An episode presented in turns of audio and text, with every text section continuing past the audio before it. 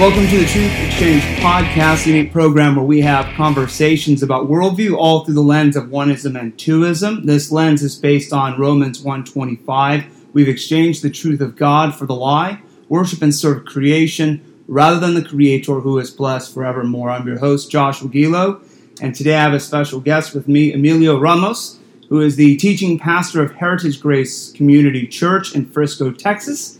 He's the founder of Red Grace Media, a media ministry that focuses on documentary films and theological content. Emilio is also the author of two books Convert from Adam to Christ and Crucified, the Soul of the Gospel. Emilio, Emilio can be found on YouTube with Red Grace Media, which is weekly shows on theology and apologetics. Brother, thanks for coming on to the podcast today. Oh, thank you for having me, Josh. It's good to be with you, brother. I was just talking to you earlier before we started this whole podcast, and I was just saying that I've been devouring the content on your YouTube channel, which is excellent. You have almost uh, almost 200 episodes out there, and uh, you range from apologetics just to and, and tackling the worldview issues. You've got some stuff on Jordan Peterson, which I was really interested to look at. We had done something on him a few years ago, and uh, I think you nail it, brother. You really nail in on on some of the issues that uh, the, the, problems that are there, and uh, and just the way that you you you do the editing and, and the the narrative and the imagery is just really powerful and really beautiful. So I'm going to sure link uh, link uh, in our footnotes. Yeah, absolutely. Now, uh, Emilio, you have um, you have done a lot of work in uh, what's happening in the Western culture, specifically on this issue of, of technology and how it's speaking to our culture. And Dr. Jones, we're going to be doing a symposium this fall. And Dr. Jones has framed the symposium with these questions. And he says, What are your pronouns? How do you identify? These current culture questions are a restatement of one of the oldest questions of the human race Who am I? Today's answers carry a beguiling temptation to define ourselves by looking within, whereas the older version implies that we should look outside ourselves, asking our Creator to tell us what we need to know. Whether in the church or the White House or at home or in our nation's schools, many in our culture, including Christians, are facing an identity crisis. And if we fall prey to the deceptive influences that tear us away from our ties to our Maker, Creator, and Savior, we are left impoverished and empty and in despair. We fall into a oneness confusion where all things are one and the same, and there are no real distinctions. So, with this upcoming symposium, Stolen Identity, the theft of the binary in contemporary society, which reminds Christians that the only place we can safely ground our identity is in God and the binary truth of twoism, you have a talk that's going to be on the metaverse personal identity and the image of God.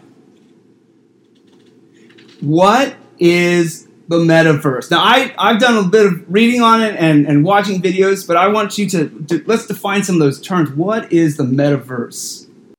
Well, the metaverse uh, was an announcement actually that was made by the company Facebook, which we all know. They changed their name to uh, to Meta, and the reason for that, of course, is because of their launch of the metaverse. And the metaverse is a virtual reality platform. It's a social media platform, but the focus and the uh, the technology that they're using is virtual reality. And through virtual reality, they are purporting now to be able to offer people a platform where they can be whoever they want to be they can do whatever they want to do. They can join with whoever they want to join up with or, or they can be with whoever they want to be with. And uh, they can be anywhere that they want to be. It, it's a really interesting dynamic as we think about the image of god uh, ultimately. But but it really is offering man sort of a completely different alternative identity to who you really are. And mm-hmm. uh, it is it is a vast networking tool and I don't know if you've been watching, Joshua, I don't know how much television you watch, but in here and there, as I'm watching television, I'm I'm watching commercials where the metaverse is being uh, advertised. And what's what's what's interesting and what's happening right now uh, with the metaverse is that they are connecting the metaverse to all sorts of different aspects of your life in a very, very subliminal, but a very, very powerful way. And so, for example, there are commercials now that that begin sort of in a benign fashion where a family is having fun together or they're playing games together and they're using virtual reality tools and things like that. And it is that the main is that the main use of the the, the metaverse is is a virtual like reality yeah the virtual people- reality uh, goggles the oculus goggles and then the, the the you know the joysticks that you use to work your way around and things like that um, the only place i've ever used virtual reali- reality goggles was at the Ark Encounter with Ken Ham. uh, he has a he has now a virtual reality kind of like a, a, simulation ride that you get in and you tour the Ark. It's it's actually really fascinating. Uh, but that's the only time I've ever put those things on. But but again, these commercials, what they're showing us is that it, it's reimagining life. It's reorienting our lives. It's family time is now no longer spent uh, around the table, eating dinner with your family, let's say, or having personal contact, personal conversations, and things like that. But now it's it's entering a whole new world of, of imagination and possibilities with your children and everything else. And uh, and then at the very end, they they say, "Oh, you know, me, uh, welcome to Meta or whatever," you know, or they connected to they connected to your fitness or to your health and different aspects of people's lives so that what's what's um, what's happening is that they're preparing in a sense they're preparing us as a society to envision ourselves preferring virtual reality or even what we could call uh, augmented reality or alternative hmm. reality that we will prefer that to actual physical reality uh, which is which is which is kind of a conditioning tool as far as i'm concerned and uh, there is some deep symbolism in, in, the metaverse and what they're attempting to do there. If you watch the one hour uh, announcement of Mark Zuckerberg, where he announces the metaverse, I watched the entire thing. I I didn't I couldn't believe I was I couldn't believe I actually made it through one hour of listening to Mark Zuckerberg. but, but but I did it specifically to listen to the details and what they're what they're thinking and what they're announcing. And it's really fascinating the way that it was rolled out. Again, it was rolled out in the most benign way it could have been rolled out, almost um, almost laughable, almost cartoonish. Uh, they made they made it seem as if we were all going to sit around and play bingo together, you know, mm-hmm. in the metaverse or that it was going to be kind of a funny way to do business. Uh, sit in sit in a uh, sit in a virtual uh, a cubicle and and sort of uh, live out a avatar and these kinds of things. But if you looked at the if you looked at the promotional that they did, the avatars are actually quite cartoonish. Now, here's just an interesting thing, and I don't know if this is useful, but um, I've actually seen the real avatars that they're working on in different areas. And the avatars are extremely realistic. In other words, they look, they really look human like. And, um, and so what we were shown on the commercial and on television and, and things, if you go researching it, you're really not going to get the real virtual reality avatar technology that's out there. And let me tell you, it is going to be breathtaking. Mm. Yeah, you know, I have. I don't. We don't watch a lot of television, but we so. But we do have like a movie night, and we don't have cable. We have Roku or whatever type of free internet streaming service. And there is, I've noticed, uh, an increase in commercials, and usually in those commercials, they have some sort of person using one of those type of goggles and having some sort of experience. It's, it's so funny because I remember when some of the virtual reality came out that I was aware of was when I was a boy in the early 90s. And, and you would see it in movies from like The Matrix or even to uh, WALL-E, where people are just connected and this is their life. Uh, and, and it's totally disconnected from reality. And I think, and I brought up WALL-E, and you think about the characters in that movie, they're obese, they don't do exercise, they don't engage with other people. Now, at the end of the movie, people get disconnected and they kind of realize, oh, there's a world that we could take care of. I think about now and stewardship, and I wonder what do you see? Do you see the church jumping into this or onto this bandwagon? We've seen a certain rise in churches pull away from corporal public worship because of the whole COVID thing and make use of online. So don't go to church anymore. You can take communion at home. Is the church, you see the church jumping onto this metaverse bandwagon to do the means of grace? Oh, yeah. Yeah. Matter of fact, um, uh, somebody in my church just forwarded me a video with a large seeker sensitive church that's promoting uh, the metaverse uh, platform as their mode of fellowship and as their mode of com- uh, community and coming together, even though everyone's miles apart. And so, definitely, obviously, uh, that's a big fear that when mainstream, mainstream and, and mainline churches start trying to take advantage of this platform, uh, because you know this ties into a much larger conversation of technology uh, and transhumanism uh, mm. that really that really can cannot be detached from the metaverse conversation because the metaverse is connected to the overall transhumanist movement and transhumanist agenda which that might sound a bit conspiratorial all i'm saying is just sort of could you, the could you walk us through that what is yeah. transhumanism yeah transhumanism is the idea of using technology to augment human life to enhance it to advance it um, and, tra- and transhumanist technology can be anything from you know virtual reality uh, to putting on a smartwatch to having a smart house. Uh, you know they have now apps and technology that with your phone you can control your lighting, your air conditioning, your appliances. You can control uh, your you know your your alarm system. I mean, you can control everything and uh, and that is a form of transhumanist technology. It has it has leveraged your humanity so that you can do things that you could not possibly do just in your native humanity.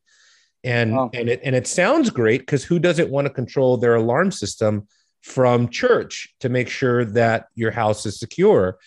But as we get deeper and deeper into this transhumanist vision, which goes all the way, transhumanism goes all the way to the technology that's now being used uh, all over the world, really in implantables, like in Sweden. Now, uh, implantable microchips under the skin is a is is a happening thing. Uh, there's tens of thousands, if not hundreds of thousands, of people in Europe that are now implanted with smart chips that allow them to do everything from open their smart homes to uh, access certain technologies that they have uh, to get into their place of, of employment uh, and and and to pay and to pay for their uh, to pay for their their merchandise at a store. Kind of the way that you they have the the credit cards now that you tap and uh, and you purchase your food. Well they have that kind of technology. All that technology is coming. And as a matter of fact one uh, one uh, uh, person that's in the in this field said that there is absolutely nothing stopping implantables from taking over. And many futurists are saying that implantable technology is, in fact, the future of economics and the future of cultural access. It's just, just really wild. Um, wow. And uh, and that's happening now. But but again, you know, when we're thinking about the metaverse and all these things, the the, the greater and the larger transhumanist uh, issue, we have to remember that's really what it is. It's it's a complete and total integration in technology. I enjoy watching the Apple events. I don't know about you. Um, I'd like to see what the new iPhone is going to be like or whatnot. And there and there was a time, I think, for the first several years where they they were announcing a new gadget, a new tablet, or a, a bigger phone, or something like that. But if you watch and listen very carefully now to what's going on on a platform as big as Apple, and of course, if it's on Apple, it's going to be on the competing platforms as well, you know, Google, Microsoft, and everything else. But yeah. now it's no longer about introducing really a new phone, but it's all about introducing a smarter phone, a more integrated phone, and to use maybe a more direct term, it's using a more intrusive form of technology now where the, the, the technology is not so much amazing us by way of a new gadget, but what our gadgets can do. And and they really it really is about getting our technology to integrate into the fiber of every aspect of our lives whether we like it or not. And the metaverse is just one of those aspects of those of that kind of technology where it's going to be ultra intrusive and immersive total immersion into into this tech and um mm. and that's why theologically um we have to connect this to the image of god but there are doctrinal issues in the image of god that folks are not connecting to this issue and so i hope to maybe we can talk about that but i hope to do that especially in my lecture so let's yeah, let's shift there. Where what is why is the image of God significant or the anchor to where we need to have this kind of discussion about transhumanism, the metaverse, the, the integration of technology everywhere. And I, I think you're, you're when you say intrusive, you certainly see that. And everything I've, I've looked at the metaverse, you, the the intrusive nature of that kind of technology even down to monitoring and telling you when you should do certain things. And of course, with that is always coupled some sort of spirituality and and and meditation and practicing all kinds of Eastern mysticism in order to to give you a more fuller, orbed, and healthier life. But all that's all connected. So uh, so let's then so yeah, image of God. Yeah, no, you you touch on a real important thing. I mean, I mentioned the Apple events, and part and and a, large part of the app, the, the last Apple event was spent talking about apps that help you in meditation. And of course, it's all mm-hmm. Eastern. It has nothing to do with biblical prayer. It, mm-hmm. Everything is Eastern. Everything is pagan. And I was just mm-hmm. amazed at that fact. I was amazed at how um, what does my phone and what does this advertisement I'm watching on the phone, what does that have to do with my spirituality and why do they care? And who are they to inform me in terms of what spirituality I should I should pursue in my life? Well, they definitely are because as you know better than most because you're part of truth exchange you know that eastern spirituality is quite conducive to our world system because it eliminates the binary and it's all about integration. And uh, boy we can go on and on there. But i have to we got to really stress here we have to we have to stress something very very important that if we don't get this part of it we're not quite capturing the essence of what's coming and that is that mm-hmm. this technological zeal this movement okay is about is all about conditioning the human mind and the culture, therefore, to prefer a digital life to a physical life. Mm. If we don't understand that right now, the futurists of what they're talking about is that the, the children of today, children of tomorrow, what they call digital natives, the, the, the, the digital natives that are being born today and tomorrow, according to some futurists, will not even know what it means to be human apart from technology. And that if you are not in some significant way augmented and implanted with technology in the near future, they will not even be able to relate to you. Um, and and and that's the kind of future that's coming. Now, there's there's debate within the futurist community well what does that exactly look like and how soon is is that going to be a reality and they hmm. debate mm. back and forth the timeline 10 years 20 years whatever but no one debates the reality of it that this is exactly what's happening is that there is coming a generation of digital natives that will not even comprehend their anthropology without implantable technology and even neural technology People have heard of the Neuralink because of Elon Musk and things like that, where they want to put literally a chip in your brain connected to the internet and things like that. And then you start getting visions of left behind and things like that. you know? right. But but it really is, those really are the conversations. And and maybe a resource, Joshua, that I would point people to uh, would be a, a, a, classic that a classic book that was written by Ray Kurzweil. Uh, and it's called The Age of Spiritual Machines.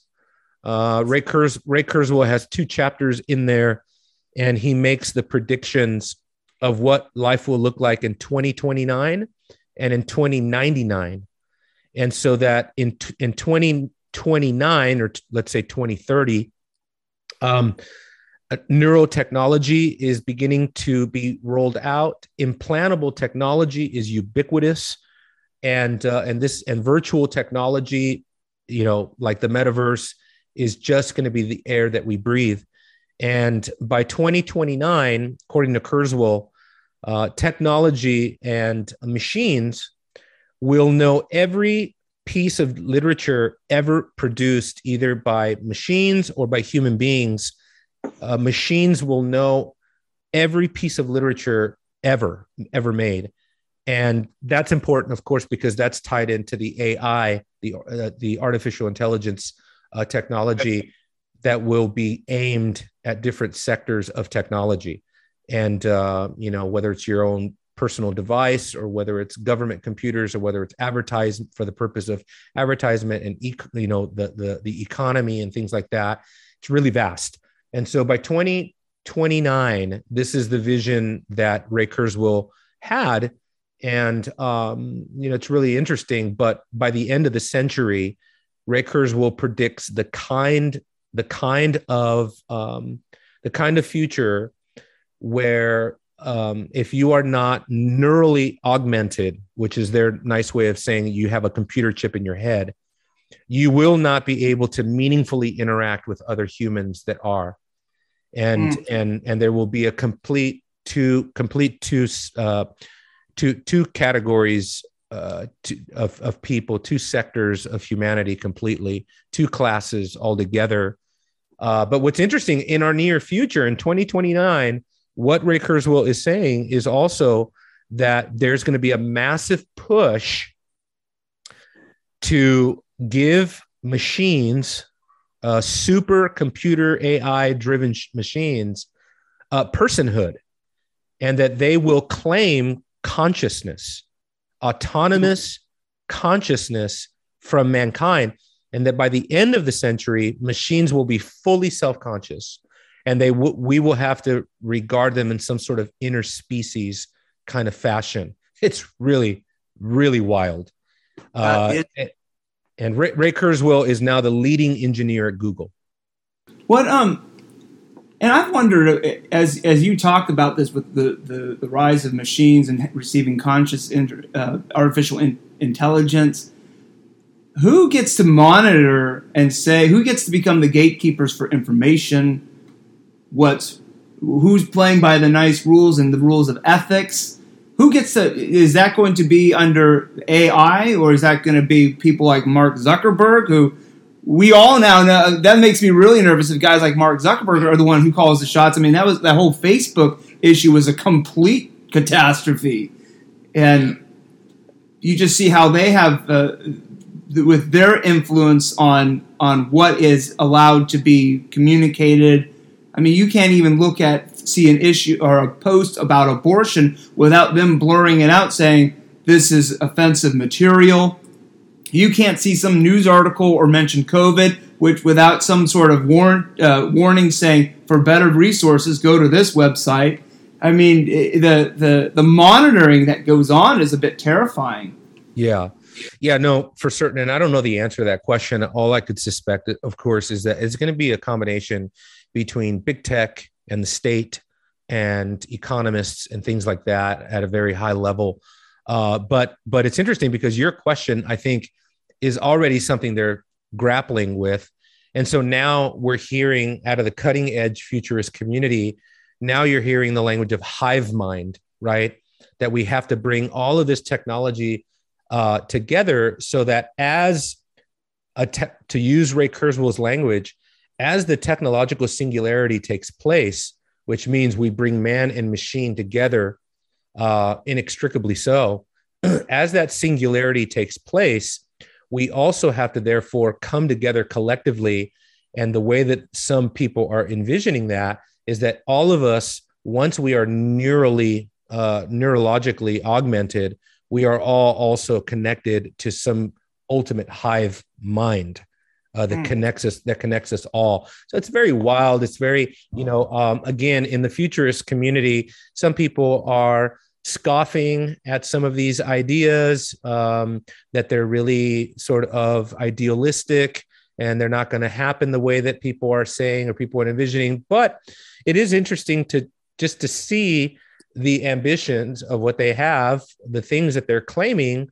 And certainly if you look at the metaverse as a sample piece uh, what they what they're able to already accomplish. I mean, I was watching a basketball game last night, and on the floor, of course, is all advertisements uh, in the NBA, all advertisements for the metaverse, mm. and so they're just conditioning culture again to prefer and to see yourself as old, old you know virtual reality is sort of the elite class. It's it's the cutting edge. It's what you want to be if you want to be in. It's what you want to be in, involved connected with if you want to be uh, sort of cutting edge in the culture and and if if you want to be young and if you want to be popular and you want to be like LeBron James uh, you know you, you you need to be connected to virtual reality. It's really it's really wild. I know we were supposed to get to the image of god but we can probably do so now. But anything on that that you want to follow up on no, I, yeah, I know. I, I, we do need to get back to the image of God, it, but it, it, it strikes me, and you said this about the metaverse is that that it hates reality, it hates creation, which is a, as you know, is a type of Gnosticism to reject what God made. And then at the same time, I'm hearing you talk, and, and I'm thinking about the story of Babel, is that we are going to ascend higher than God. We are going to create our own realities and I just I just think about the church, and the church needs to to be very careful in how it it, it stewards it's the people of God who are playing with with this. Um, and I'm just not seeing I'm not seeing right now any good Christian stewardship for that kind of technology to go that direction. Uh, I, I, I can anyways, and I'm not trying to, to, to be like fearful or a fearmonger and, and hate technology, but I'm just not. I'm I'm lacking the imagination to see how this would be a, a good thing. Yeah. Um, yeah, and I, I think too, Joshua. I think that the sense of fear that you have is good, and there's a temptation right now at because we're we're quite at a crossroads. I think we're quite at a tipping point, and I think one of the temptations is um, that we are being pressured not to sound alarmist mm. not to be mm. Not to be afraid of this uh, not to be uh, not to you know we we we st- we've stigmatized ourselves with left behind movies and things like that where we think anything like this fits the narrative of a tim lahaye novel or something like that where we're not allowed to talk about these kind of things. But i think that's fundamentally wrongheaded. I think we need to be alarmists. I think we need to be careful. I think we need to understand what's being preferred to the culture and to the church, and especially to the youth, and getting to the image of God issues. This is why I've been telling. Uh, anytime I get to meet with leaders like Dr. Jones, when I filmed with him and with others, i I'm I'm insisting that they they understand the issue of apologetics different now, and and the way that I would put it, Joshua, is like this: the future of apologetics is eschatology. Mm. And if we do not wrap our brain around that, that what is happening in this world system and what's getting ready to emerge, I believe, the metaverse being a significant part of that, is that man is being offered an alternative view of self advancement, personal advancement, transcendence, ultimate meaning, spirituality, of course, uh, but um, but it is an eschatological view, and what it has done is that it has rendered mankind, in the biblical sense, sub eschatological, so that you no longer see your connection to the transcend, the truly transcendent, which is God. That you don't see yourself as comprised of a soul. You have no soul. That you don't see yourself actually in accountability to God. That you there is no actual afterlife all there is is this life and the the oneist reality that we're creating that's the way they're thinking mm-hmm. and that the the idea of human flourishing and human advancement is going to be achieved in these transhumanist ways. And that's why some transhumanists, Joshua, have no problem crossing over into post humanism, where they believe through technology, not only will we augment our humanity, but we will fundamentally change the very constitution of humanity such that we can achieve humanity 2.0. Now, we know that will never happen. We know that God will never allow that to happen, and the image of God will never be annihilated out of existence or fast forward a thousand years. The image of God is something God created and it will never end. And so we know that this is a fading dream of transhumanist folks that have um, they've they've believed the lie instead of the truth, and so they have adopted a certain vision. But what I, I agree, I agree with uh, Dr. Jones in his book when he talks about what's happening in the area of oneism, and that what's being offered by a lot of these sort of new age people is a comprehensive cosmology altogether.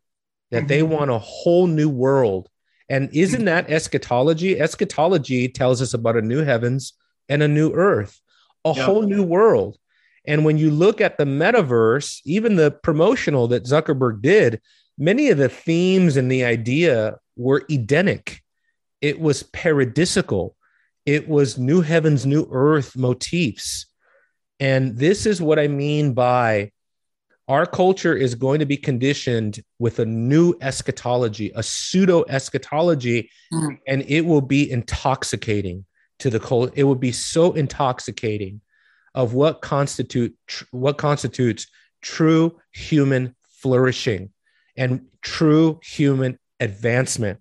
Well, we know because of scripture, First Corinthians chapter 15 verses 42 to 49, we know that the image of God via the Holy Spirit and the resurrection is the way that man advances. It is mm. the hmm. way that man is truly going to flourish.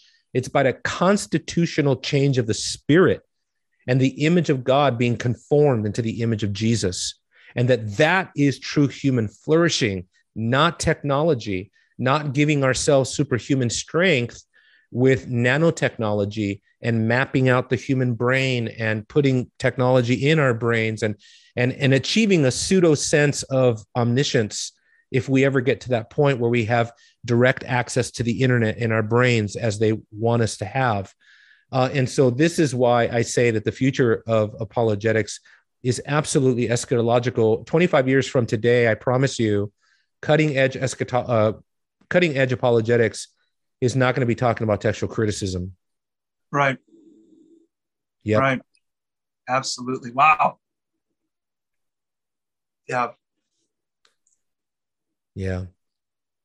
And and so what I've been doing is kind of reading feverishly. I'm so thankful for Peter Jones.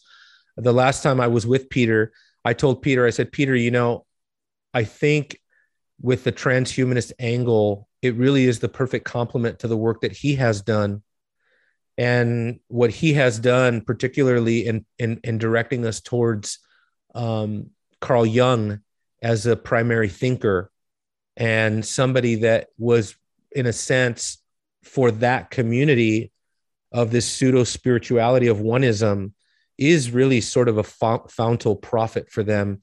And that's why we see the Jordan Petersons of the world and others, Ken Wilber, Thomas Berry, all these people, they're all Jungian they're all yeah. pulling. They're all pulling from Jung, and Jung himself, of course, was pulling from alchemy, and and so it all ties together. And I think that that's why I, you know I'm very grateful that God direct me directed me towards Peter Jones because he connected some very important dots for me.